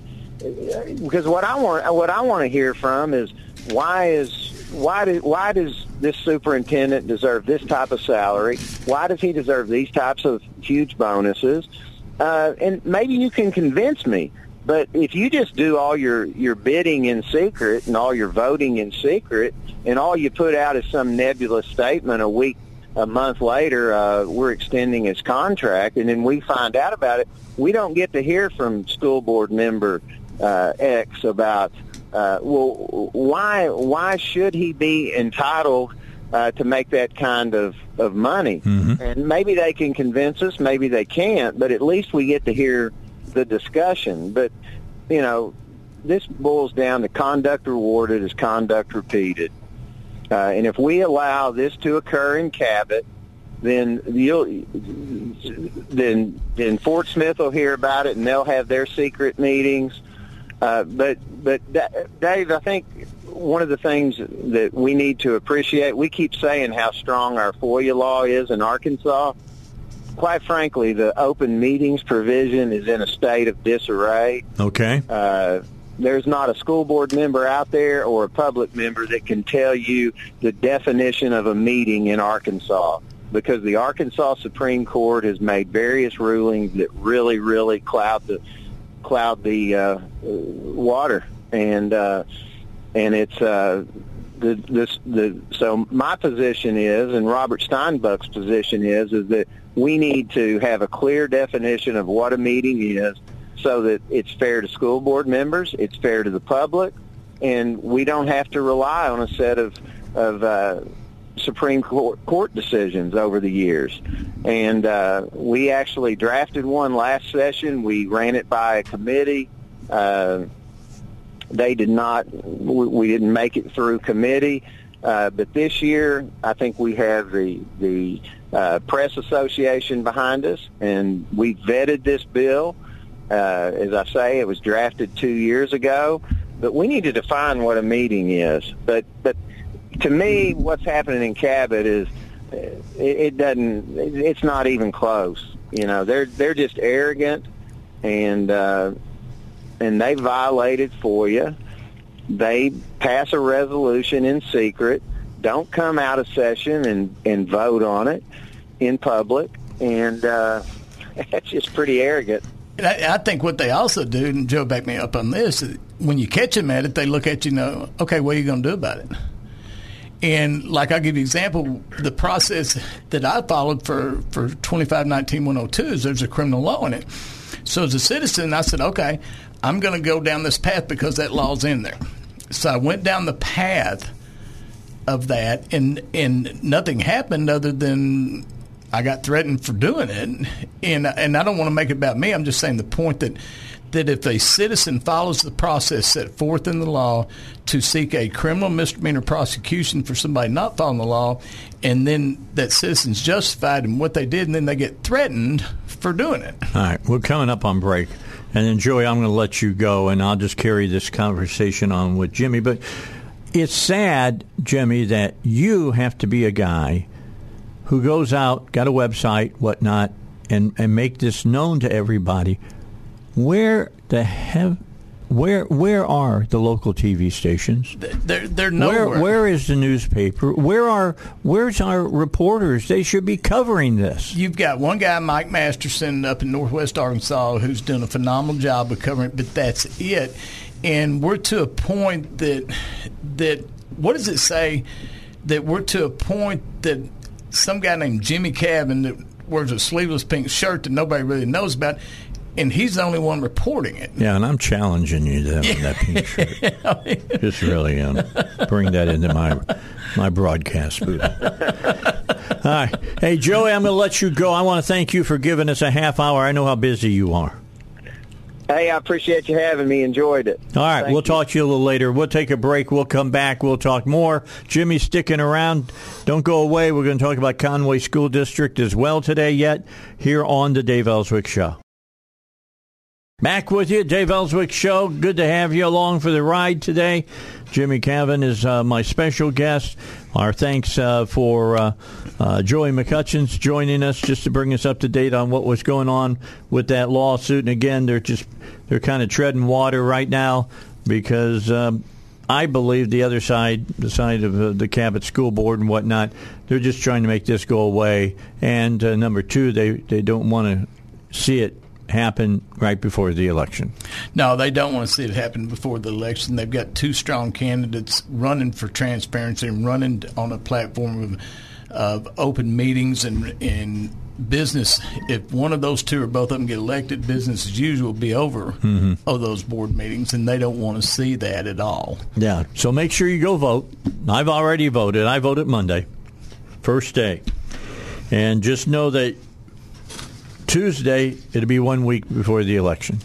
All right. So you want to get in there and vote. And yes, we can be pretty sure that, uh, you know, Republicans are going to, you know, keep all the constitutional offices and we'll have a little bit of a gain in the House, a little bit of gain in the Senate. But it's more than that. You need to get out and do what you should do as a citizen of this country. Yes, sir. There's no doubt about it. I want to point out one thing, if I can, real quick. Joey, Joey was so so right when when he was talking about what it costs the school district, and so what Well, I'm going to do. He, he asked a, a very apt question. You have a lawyer that you can turn to to take care of this case. Why are you going out and hiring a law firm? That's right. Uh, Liz Segrest is their general counsel. They have an attorney on staff. That's what she does. So they're going out to Bequette, Billingsley, Kees, Jay Bequette, and Cody Kees. They represent so many schools in the district. They're a high dollar law firm. And, and what's going to be interesting is when this is all said and done, I'm going to FOI the billing that they paid Bequette, Billingsley, and Kees to defend this case. Because what Joey said is so important. It's easy to say, well, you don't like what we're doing, so I'll tell you what, go sue us. And so we sue, us, and if they lose, they- it's no big deal to them because who's paying for it? Yeah, they're not putting it out of their pocket. No. They're So it so it's easy pocket. to say. It's easy to say, well, sue me. Mm-hmm. Okay. Well, it's not going to cost you anything. And that's why we got to change these laws. That's why we got to get teeth in these laws to have more accountability. I agree. I, I agree. Maybe if you put something in the law that said uh, if uh, because of a uh, a FOIA piece that you're you're found guilty of not doing it, that uh, the board members and the and the superintendent has to put up five percent of it. Sure, I, I agree. I, the cost. There's got to be there's got to be teeth in it because what happens is, from a criminal aspect, you have a avenue, but the prosecutors don't do anything. So the average citizen, I'm blessed that I've got Joey as a resource. Joey Joey's a tireless fighter. Uh, for right, and him and Chip Sexton and Stephen Napolitano, uh, those guys are tireless uh, people, and I'm blessed to have them as resource. But what about the people that don't have resources? So the prosecutor says, "Hey, we're not going to do anything. You know, they broke the law, but we don't care." So your next step is civil. Well, how many people have the resources to do a civil case? Unless you can find somebody to do pro bono work Yeah. for him. And so, so that's the laws that have to be changed. I agree. I, mean, I, I wholeheartedly agree with that. That that definitely has to be changed. How much they paying the lawyer there at the Cabot School Board? Uh, I'm I'm going to get Lita Seacrest contract and get all her pay. She's general counsel since this came up, and, and I'll put it out. I'll give it to you, and I'll give it to everybody, and we'll see what she makes. And then I'm going to tell you what Jay Bequette and Cody Kees makes on this thing. Yeah. And uh, because I and why should they make anything? That when you've got a lawyer on counsel, staff, right? And so I can tell you this: uh, uh, Jay Beck and Cody Kees, and I'm not dogging them. Uh, they got a client, and I understand that, but they're making they're making a lot more money than Leah Seacrest is. So yeah. the Cabot's paying Leah Seacrest to be their attorney at the same time they hire an outside. Well, that's firm. why you know you know the, the the company is you know that's that's their job. Take on clients. Okay, I understand that. I I don't behoove them that at all. I behoove the school board saying that our lawyer's just not good enough to do this. Why are we paying them? Because what people don't realize, they say, well, if you don't live in that community, what's your dog in the fight? Well, the dog in the fight is one, right and wrong, but secondly, people don't realize that school districts are funded 60, 70% by state tax dollars. So it is my business what they pay Leah Seacrest as attorney and why they're not using her. Well, I have a dog in the fight. I live yeah. in Cabot. Sure, sure. yeah, just, just for the people who want to know. There you go. I live in Cabot. And, and I'm, I'm going to, it wouldn't, if I lived in Conway, I mean, I, I watch all this stuff. I try to. I, am one guy, so I'm, some of them may get past me. All right, but I, I try to watch it. I'm I, am i am not like a TV station that has multiple people in the newsroom. Well, what I what I tell people is when they say, "Well, you don't live in that community. What are you doing?" And I say, "Well, you know, Standing for Right has no zip code." Yeah, and I agree with that. And you know, we'll not hear a story about open meetings. But I bet you somebody's at the cheese dip competition this weekend. I'm just saying. Yeah. Okay, yeah. what's more important? Yeah. What's more important? I'll just point that out. No, you're exactly right. All right, so uh, this is all about open meetings, folks. That's exactly what this is all about. And there's people who are fighting against open meetings constantly in the state because they would rather they be able to do the business out of your eyesight. And of course, even if they did it in front of you, they, you know, they do like a lot of politicians and try to to gaslight you and say that it didn't happen anyway. Well, they're trying to basically what they're trying to say is night is day, and they're going, no, no, no, it's it's. Uh, it's it's it's not day, it's night. And I'm saying no, it's not. It's the sun's up. No, no, no, you, no. It's, oh, it's no. The sun raises, and comes up in the west, yeah. not in the east. Yeah, I mean that's. Don't it, believe your lying eyes. They might as well be saying the the world is flat. Yeah, yeah, I agree. I agree wholeheartedly. So anyway, uh, one thing I can promise you, and it has been this way ever since I got here, uh, when they're when they overstep their bounds and they're not doing what they're supposed to do, I'm going to be talking about it. That's just the way, way, it is. All right, let's move to Conway because I look. I again, I'm giving Conway School Board uh, a thumb up. I thought that they did a good job the other day in standing up to the transgender uh, provocateurs that are out there. Let me tell you, it's not about equity with uh, with those folks. It's about them saying we want to be able to do this the way we want to do it, and if you don't, we're going to call you every name in the book, and we're going to cause you every bit of problem we can. I, well, I talk about equity. I'm all about equity, and, and I'll tell you, the left isn't. Let me just give you an example. Let's talk about uh, uh, Congressman Bruce Westerman in 2010. All right, and just real quick story here.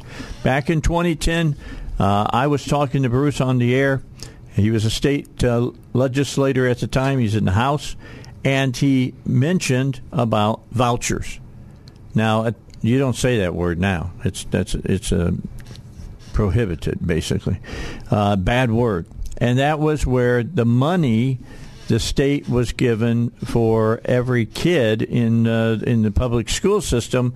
He wanted to give that money to the kids and the fa- or the family of the kids and let them use it uh, to go to whatever school that they wanted to go to. And the left went crazy. I mean, they, they went crazy. And the reason Bruce came up with this idea because if you remember uh, the whole uh, issue of equity was uh, was it Lakeside? Is that what they call it? Lakeview, uh, the Lakeview case, and uh, if you wanted to do anything with the public school system, things of that nature, you had to go before the Supreme Court, and they had to see that it was going to be equitable. Well, Bruce said, and I agree with him, how much more equitable can it be if you give every uh, every family uh, a voucher to take to the school of their choice with the amount of money that the state gives to to the schools, and they can take it to wherever they want to. Now that's equitable. But they argued against it and said it wasn't equitable. I'll tell you why it wasn't equi- equitable because uh, you had students that were like in Little Rock uh, that were getting seven thousand dollars a student, and then there were students that uh, were uh, a minority student and they were getting twelve thousand dollars. That's not equitable either. But they didn't bring that up. The Joshua interveners and all the rest of them. So uh, I mean, Bruce Westerman was called every name but his own, all right, during that time. Now, here we are, uh, what, 20 years down the road, and we're back at the same junction about equity. And we're going to see, I'm hoping we're going to see universal uh, education here in the state of Arkansas, where the same amount of money gets uh, goes to education savings accounts, and families can use that money uh, to educate their children. That's equitable. That is equitable. So anyway, that's where we're at right now. Yeah, and that's what what Conway School District had to fit, the, face. You know, we. I find myself in a lot of foreign territory here taken up for a school board, right? Yeah. But one thing that you have to make the point about the Conway School Board and the way they did this is they were very transparent. Their meeting was very open. All right, stop right Yes, there. sir. We'll take a quick break. We'll talk about that transparency and why I believe you haven't had a whole lot of blowback about what they did. All right, East End Towing, don't forget about them. Uh, let's say you're out on the road and you're pulling your uh, your camper, and I mean some of these campers, guys pull around and they got uh, they got the the, the, the, trucks, the huge trucks, because they got to have that amount of power to be able to get them around. I mean, they're big, really big. You put you pull in a Winnebago behind you. What happens if uh, you know it breaks down? What do you do? Well, you call East End Towing because East End Towing has the the tow trucks and they have the know-how to get that off the road, just like they can get you off the road. I just want to mention that to you so you don't end up just sitting on the side of the road twiddling your thumbs and worrying. Don't have to worry. Let East End Towing take care of things. No matter the situation, they can handle it. You call them. Here's the number. Put it in your phone. Keep it there. Put it under towing. Easiest way to do it. 501 888 8849. 501 888 8849. When you're stuck on the side of the road, you call East End Towing. They know what to do. We're down last 10 minutes of the show for uh, today. We'll be back tomorrow, 6 a.m. Uh, Robert and Chris will be with us tomorrow. Matt Smith will join me tomorrow at 9 o'clock, and uh, we're going to talk about it's uh, fall and winter is coming up, and there's all kinds of cool movies that are going to come out during that time. The new Avatar movie come out over Christmas time.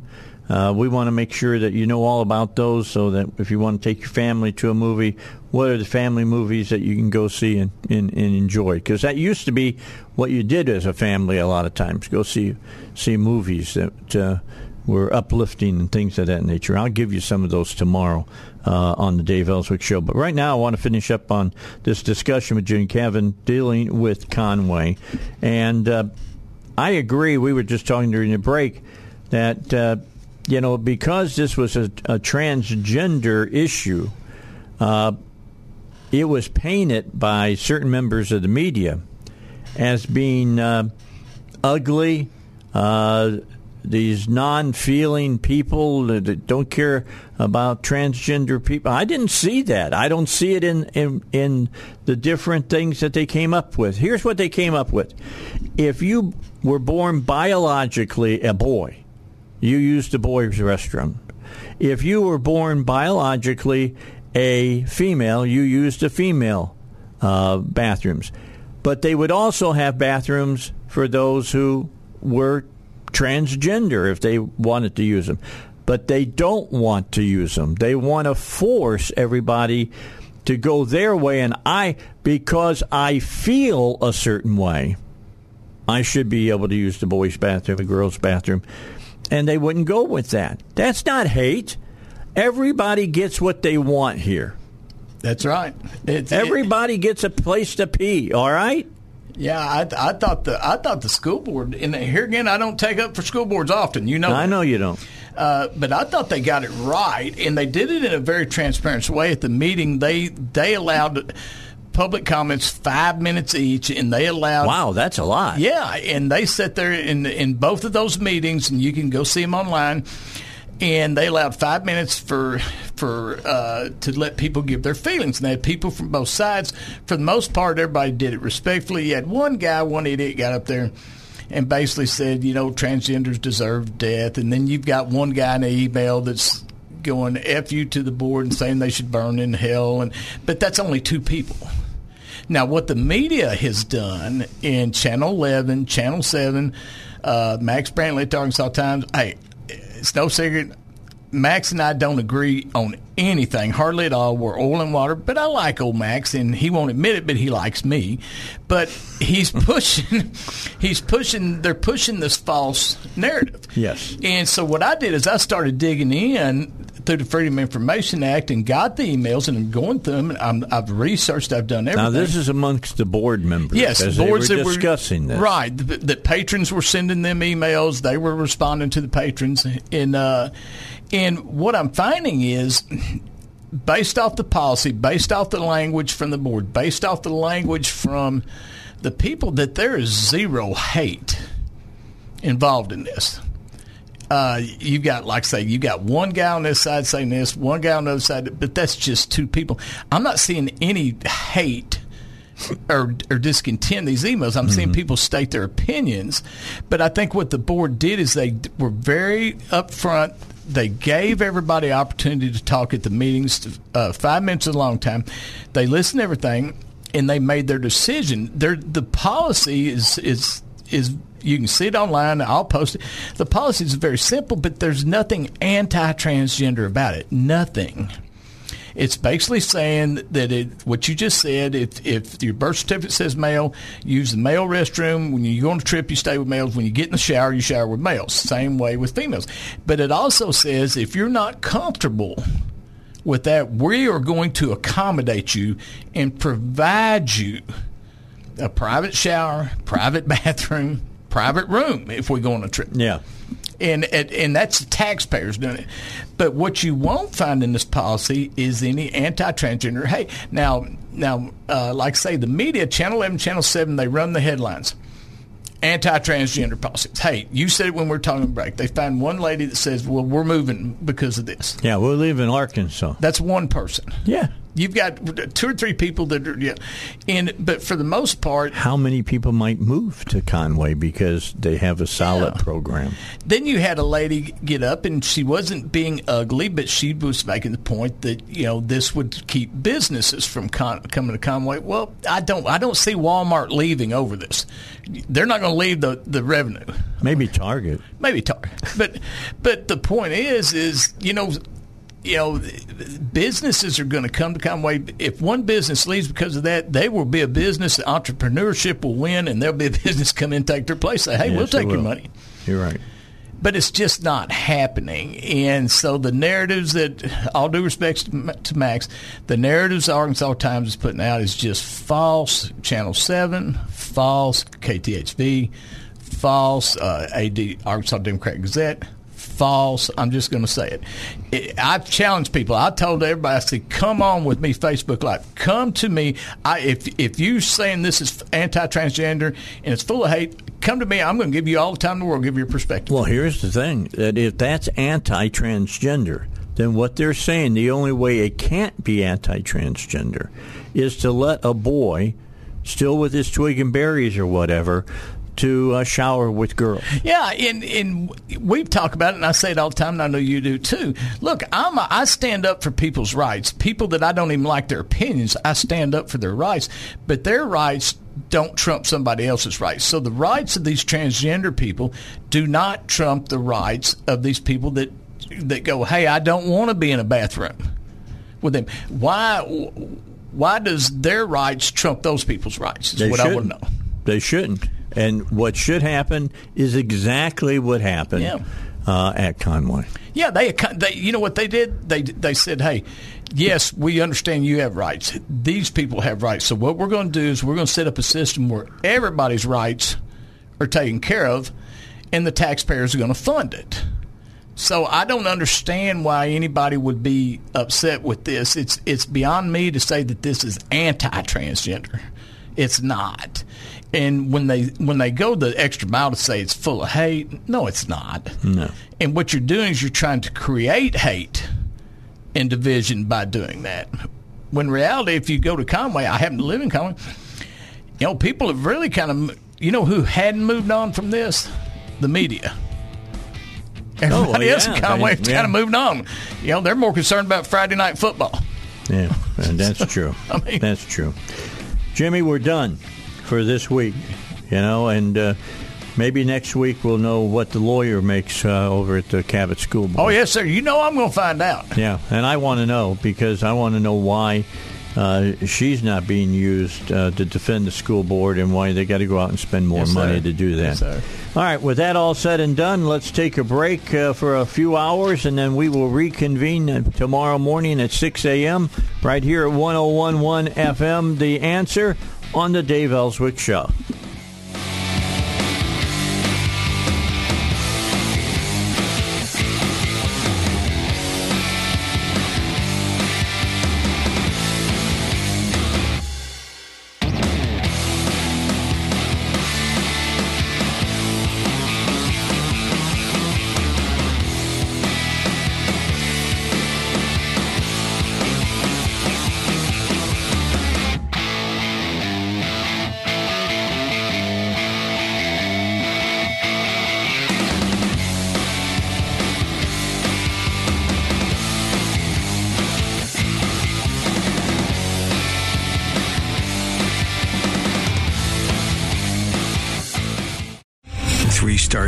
Michael J. Flynn, head of the Pentagon Intelligence Agency, knew all the government's dirty secrets. He was one of the most respected generals in the military. Flynn knew what the intel world had been up to. He understood its funding. He ordered the first audit of the use of contractors. This set off alarm bells.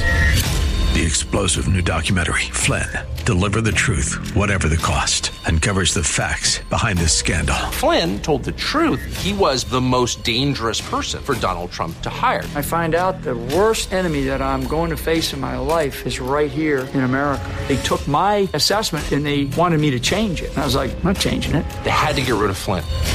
With in depth interviews, archival footage, and never before seen personal records of the man behind the headlines. I just felt like I was drowning. Flynn, Deliver the Truth, Whatever the Cost. Available now. Watch it today. Go to salemnow.com. Salemnow.com.